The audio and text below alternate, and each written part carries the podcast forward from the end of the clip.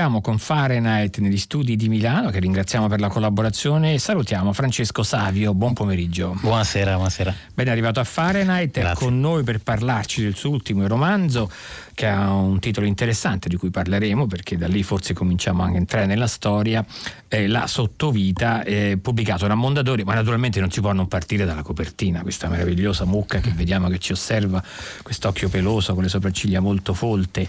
Um, la copertina è molto bella, la copertina è assolutamente azzeccata, anche quasi didascalica rispetto al contenuto del libro. Che ci dice questa copertina, Savio? Eh, beh, in copertina c'è questa vacca delle Highland, che è la vera protagonista almeno iniziale del romanzo, perché eh, scatena tutto il flusso di coscienza che poi parte nella mente, del cuore. Interminabile e... flusso di coscienza. Sì, sì, di centoquattro pagine, quindi proprio per non spaventare gli eventuali No, no, interminabile lettori. In quanto flusso, non in quanto pagine. Sì, sì, sì, è vero. E, mh, abbiamo pensato di metterla in copertina anche noi per la, mh, per la simpatia che solitamente scatena. Ma anche per la paura, perché quelle sì. corna un pochino di, di, di timore lo incutano. Eh, sì, e peraltro era appunto il sentimento iniziale del protagonista, che eh, teme di essere travolto da una di queste vacche delle Highland, che è una razza scozzese in apparenza mansueta, ma che nella circostanza specifica narrata all'inizio del testo eh, si rivela come assai pericolosa in realtà. Senta, che ci fa una vacca delle Highland in, in, su una montagna italiana? È frutto del è un argomento molto interessante, però è frutto no, del, no, non siamo del... naturalmente a favore del, del diciamo prima le mucche, le mucche italiane, no? Questa certo. situazione ridicola sicuro. Eh, o tantomeno quelle scozzesi, però uno si chiede come ci è arrivata una mucca. Eh, c'è arrivata per eh, la qualità pre- pregiata del latte, così, così mi hanno detto, eh, quindi in base a indagini che ho effettuato in, in Alto Adige, perché è una razza appunto scozzese, e ha un aspetto anche appunto sì tenebroso in un certo senso, ma anche simpatico, e quindi ecco abbiamo pensato di metterla per questo motivo. Senta, appunto comincia con una, con una mucca eh, questa storia, con questo flusso di coscienza, e vediamo subito al titolo, perché lei ci racconta i pensieri del suo personaggio. Poi peraltro dopo magari ne parleremo, eh, ho letto un'intervista in cui lei diceva che questo romanzo è autobiografico al settantatré per cento, quindi mi interessava mm. quel ventisette per cento che non lo è, mm. magari dopo lo esploriamo, ma partiamo proprio dal fatto, da questo incontro, no? Si racconta sempre, si dice che la narrativa in un certo senso, ma anche forse la vita, come comincia dagli incontri che uno non si aspetta. Ecco, quell'incontro non se l'aspetta il suo personaggio.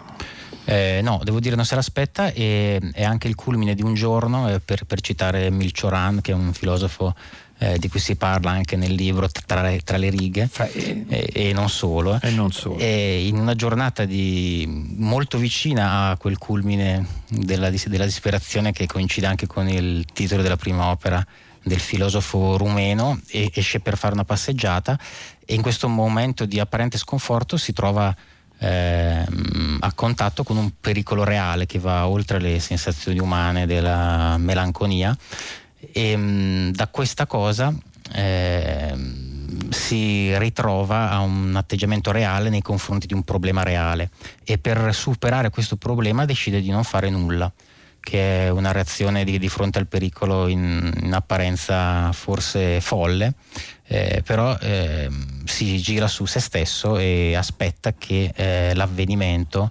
accada. Eh, accada sì. Senta, la sottovita, lei dice sempre in quell'intervista, è un, in realtà è un capo d'abbigliamento, però qui sottovita è una vita che forse non è all'altezza delle possibilità di una buona vita umana. Eh, sì, e anche no, nel senso che è, una, che è la sottovita che si trova a dover vivere il protagonista, che si ritrova padre di due figli, il protagonista che ha una parte di sé che è creativa, e um, si ritrova a dover... Che è amico di Francesco Savio. Che è molto, molto, per, per un settantatré per cento diciamo si ritrovano molto. E, e, e quindi questa sottovita che gli appare inizialmente così... Eh, poi nel procedere del romanzo in realtà si rivelerà come la cosa più preziosa. È una vita, non esistono eh, sottovite, esistono vite che poi più o meno uno riesce... È una questione no, interessante, perché varie volte in questi giorni nel libro del giorno si pone questo tema, evidentemente è un tema del nostro tempo, quanto uno, eh, uno scrittore, una scrittrice alla fine venga a patti con la vita che conduce, e appunto magari toglie quella, quella prima parte, quel sotto e anche il sopra, e dice, ma vediamo un po' tanto che vita è questa vita che sto vivendo, Savio. Eh, sì, e poi anche ripercorrendo a volte le biografie di alcuni scrittori del, del passato, il rapporto con i figli mi interessa sempre molto, perché in altre epoche, eh, senza pensare a cose orribili come alcuni scrittori che portavano i figli all'orfanotrofio, cose che mi fanno rabbrividire, eh, ne, ne, ne, cioè nella realtà credo... Non la stanno mondo... ascoltando i suoi figli in questo momento? Eh, Temo di sì, temo di sì, ma sono molto piccoli, quindi li, li saluto tra l'altro per fare questo momento di radio verità, saluto Pietro e Bianca. E, quindi io credo che la vita di oggi per, per alcuni scrittori, io mi ritengo uno scrittore molto piccolo, però in realtà credo che la convivenza ehm, con i figli nell'atto creativo sia in realtà fondamentale e non vada evitato, ecco. Sia come ostacolo, sia come molla creativa. Sì, sempre considerando eh, la, la vita al di sopra di qualsiasi forma d'arte, perché a volte sento scrivere, sento uh, alcune, alcuni artisti, alcuni scrittori affermare che non potrebbero vivere senza scrivere, mentre io penso che non potrei vivere senza leggere, e sono felicissimo ovviamente di avere... Ha parlato anche nel, diciamo, una parte della sua esistenza ha molto a che fare con i libri. Eh, sì, io lavoro in libreria, quindi mi trovo mh, ad avere un contatto giornaliero con gli scrittori. Io preferisco vederli così, perché mi capita anche stamattina, quando a volte passo vicino all'ordine alfabetico della na- narrativa italiana e passo alla, alla lettera B, io sento Berto, Bianciardi, Busi, Bernard, e nonostante le difficoltà giornaliere che ci, ci, ci sono nel mio mestiere e in tutti i mestieri, eh, penso di avere questo, pri, pri, di, questo pri, di avere questo privilegio, almeno per me è così, perché senza libri la mia vita sarebbe orrenda. Non solo per la sua vita, per sì. Tante persone senza libri, senza lettura, però c'è anche tanta gente, e qui torniamo al Sottovita, ehm, che conduce esistenze belle, ricche, interessanti, conducono esistenze belle, ricche, interessanti, senza passare eh, per, la, per la lettura, mentre invece il suo personaggio eh, proprio le ci fa entrare nella sua mente, nei pensieri. Fra l'altro sono continui i riferimenti a scrittori, a filosofi, come se fosse un continuo e ininterrotto flusso di, di letture, di suggestioni, eh, di citazioni quasi. Eh, sì, sempre in forma di omaggio, e forse proprio perché fanno parte della mia vita mh, lavorativa e di tempo libero. Perché... Quindi lei sarà un libraio molto trasognato. Eh, in un certo senso sì, però è meglio non dirlo ai, ai, miei, ai miei capi, che magari non vorrei che fossero all'ascolto. No, stavo dicendo appunto di tutti i pensieri che hanno a che fare con la letteratura del personaggio del suo libro. Eh, sì, credo che eh, innanzitutto sono stati involontari, eh, facendo parte eh, di un flusso di coscienza, quello che almeno ho, ho, ho immaginato, e non volevano essere assolutamente delle citazioni fine a se stesse, tant'è che mi è dispiaciuto per alcuni autori che amo molto e che non ho inserito, e sono molto felice per altri, ad esempio Guido Morselli o Knausgaard, eh, altri autori che amo e che sono riuscito a inserire nel testo.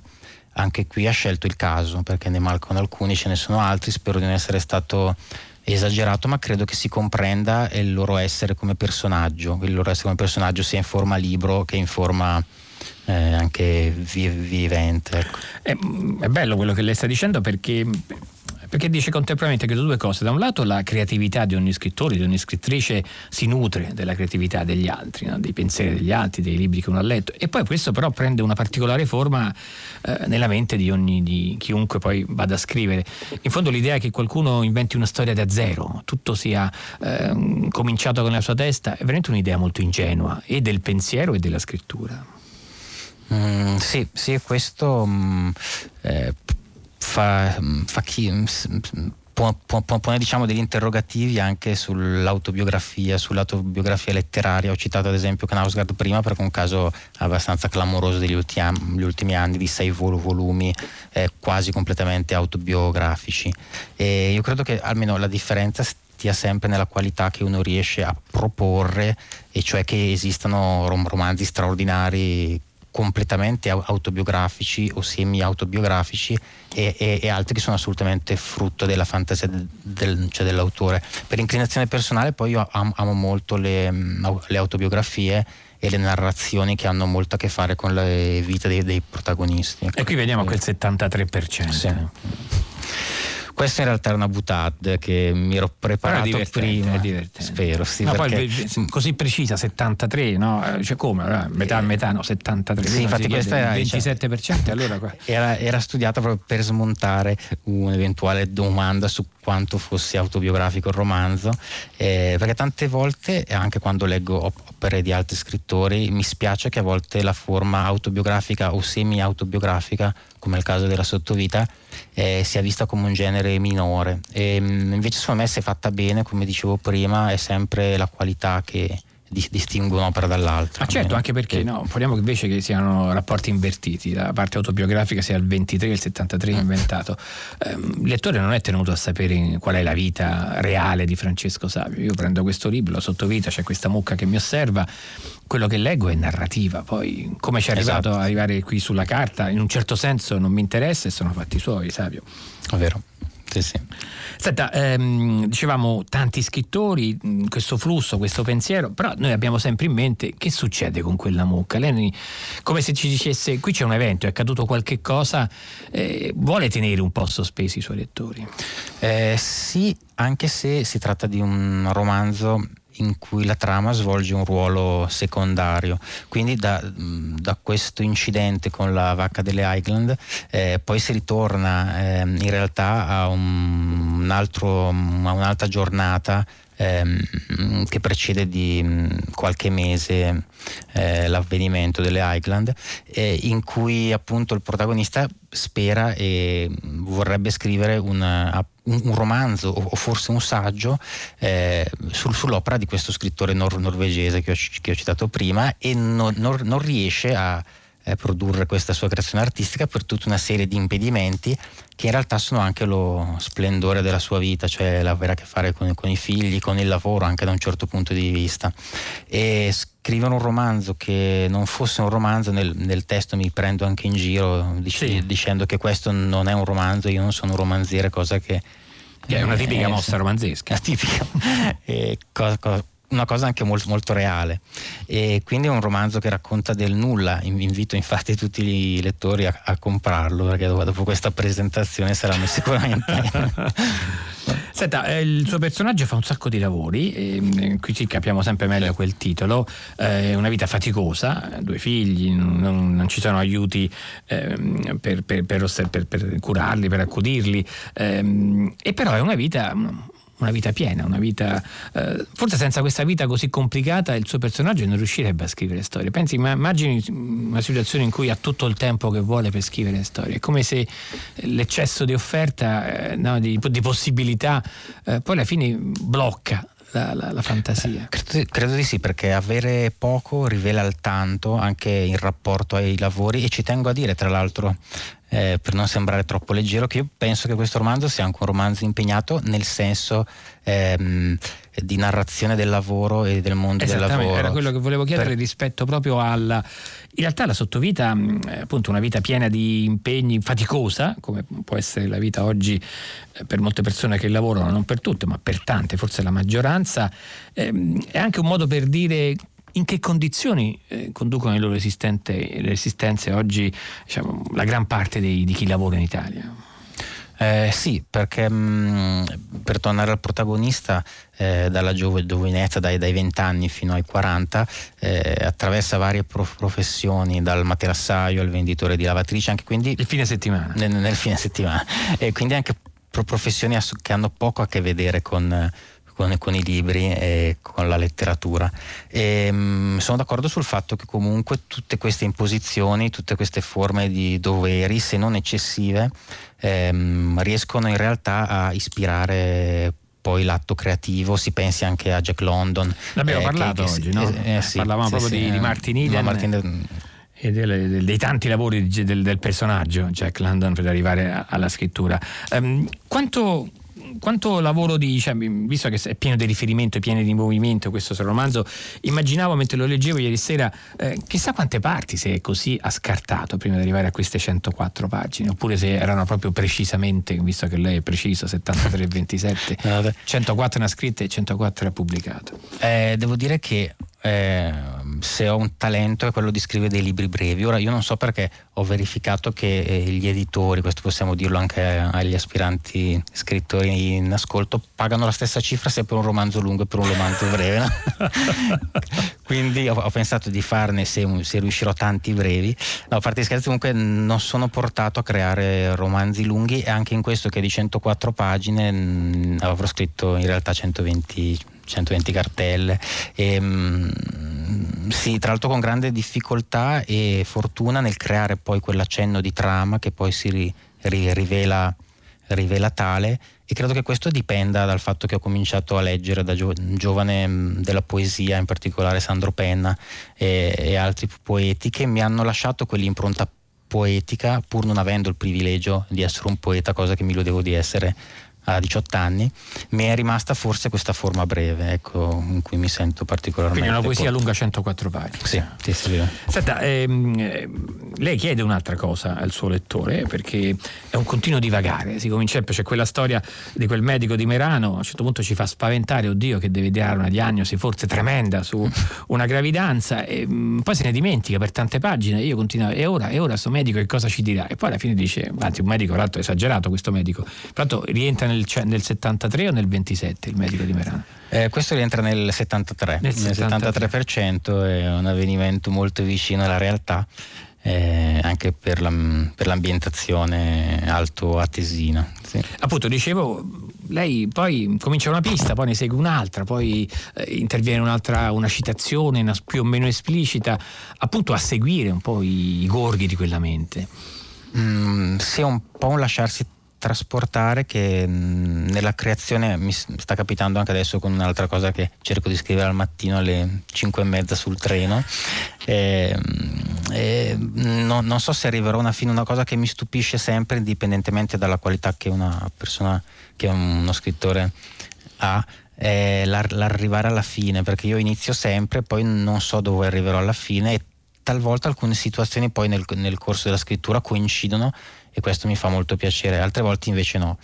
E, quindi, tornando a, anche pensando al discorso della trama, eh, mi viene da scrivere così, eh, anche se sono consapevole del fatto che a volte, in alcune circostanze, il lettore vorrebbe qualche informazione in più, ma il non dargliela eh, lo ritengo come una scelta stilistica, anche perché non amo eh, non amo troppo romanzi che raccontano forse troppo, che sembra siano scritti per troppo raggiungere pieni. Sì, troppo pieni, quasi per raggiungere il numero di pagine necessario all'essere un, un prodotto di un certo tanto tipo. Tanto dice che i soldi sono gli stessi, sono gli stessi, pochi, ottocento, pochi o tanti che siano. Sì, sì. Eh, senta, il suo precedente romanzo, Il fuorigioco stantipatico ai bambini, guardi, non solo ai bambini, che sì, è veramente complicato il fuorigioco, nonostante il luogo comune, no, le donne non capiscono il fuorigioco, mm. perché gli uomini lo conoscono. Non credo. Passiamo eh. in giornata a discutere cosa sia il fuorigioco. Eh, in effetti sono passati un po' di anni da quel libro, eh, qui ritorna quel settantatré, la vita è complicata perché ha due bambini piccoli, allo stesso tempo Eh, questa sottovita, abbiamo capito, non è affatto sotto, ecco, forse questo possiamo dirlo. Il sottovita è un titolo interessante, ma eh, che alla fine ci fa capire, guarda, che in quel sotto c'è un sacco di cose belle. Eh, sì, credo ci sia anche la vita vera, perché come ha citato lei, ehm, mi è capitato di pubblicare appunto nel duemilatredici, nel duemilaquattordici un romanzo eh, che era Il silenzio della felicità per Fernandelle, e Il fuorigioco stantipatico ai bambini, che era eh, un tentativo di letteratura sportiva. E poi c'è stato un silenzio di cinque anni nel quale io pensavo di aver um, perso, diciamo, la scintilla creativa, e um, non mi lamentavo comunque, perché il mio desiderio principale da quando avevo perso il, da quando ho perso il padre da, da bambino era l'avere figli, e quindi um, pensavo che questa re- realizzazione da padre eh, so- sostituisse molto, e credo che l'autenticità... Si sbagliava? Sì, sì mi, mi sbagliavo, come spesso capita, perché credo che l'autenticità di questo libro di cui stiamo parlando, che non, non in termini qualitativi ma di eh, sincerità, sia dettata dal fatto che pensavo di non aver più, più niente da scrivere, eh, e invece il fatto che mi sia uscito in un certo senso è stata una cosa bella, ecco, per me. Beh, d'altronde, no, quella, quel, quel filo di pensieri, tutte quelle... Quel... Sì, gorghi, mi piace la parola gorghi in questo caso, evidentemente non possono arrestarsi, prima o poi riemergono, sono carsici, prima o poi spuntano fuori, e lei stesso, forse Savio, se ne accorgerà a posteriori, ma guarda, c'era tutto questo che era lì pronto. In questo senso il libro che sta leggendo e sta scrivendo sarà un libro che continuerà in qualche misura questi pensieri. Credo di sì, credo di sì, perché mh, anche una situazione che vivo... Eh, che vivo in questi giorni, e da un anno a questa parte, che comporta, oltre alle cose eh, narrate nella sottovita, anche il mestiere del pendolare, che è un mestiere straordinario, che molti, non molti... sa chi parla non, non sa, sa chi, chi sta parlando, mi, mi devo informare assolutamente. e, e anche e, e, nonostante ciò eh, io credo che al mattino io prendo, prendo il treno alle sei, dalle sei alle sette è, è il mio atto creativo, cioè cir, circondato da muratori, da, da quelle persone che siamo del tutto insomma, d'accordo, siamo... lo leggeremo. Vabbè. Allora, Francesco Savio, La sottovita, Mondadori, Libro del giorno oggi a Fahrenheit. Grazie per essere stato con noi, Savio. Grazie a lei, buona serata. Buona serata, grazie anche agli Studi Rai che ci hanno permesso questo collegamento. Prima di lasciare la linea a sei gradi, Luca Damiani, è il momento dei saluti. Oggi alla console ci sono alternati prima Enrico Murgia e ora Emiliano Trocini.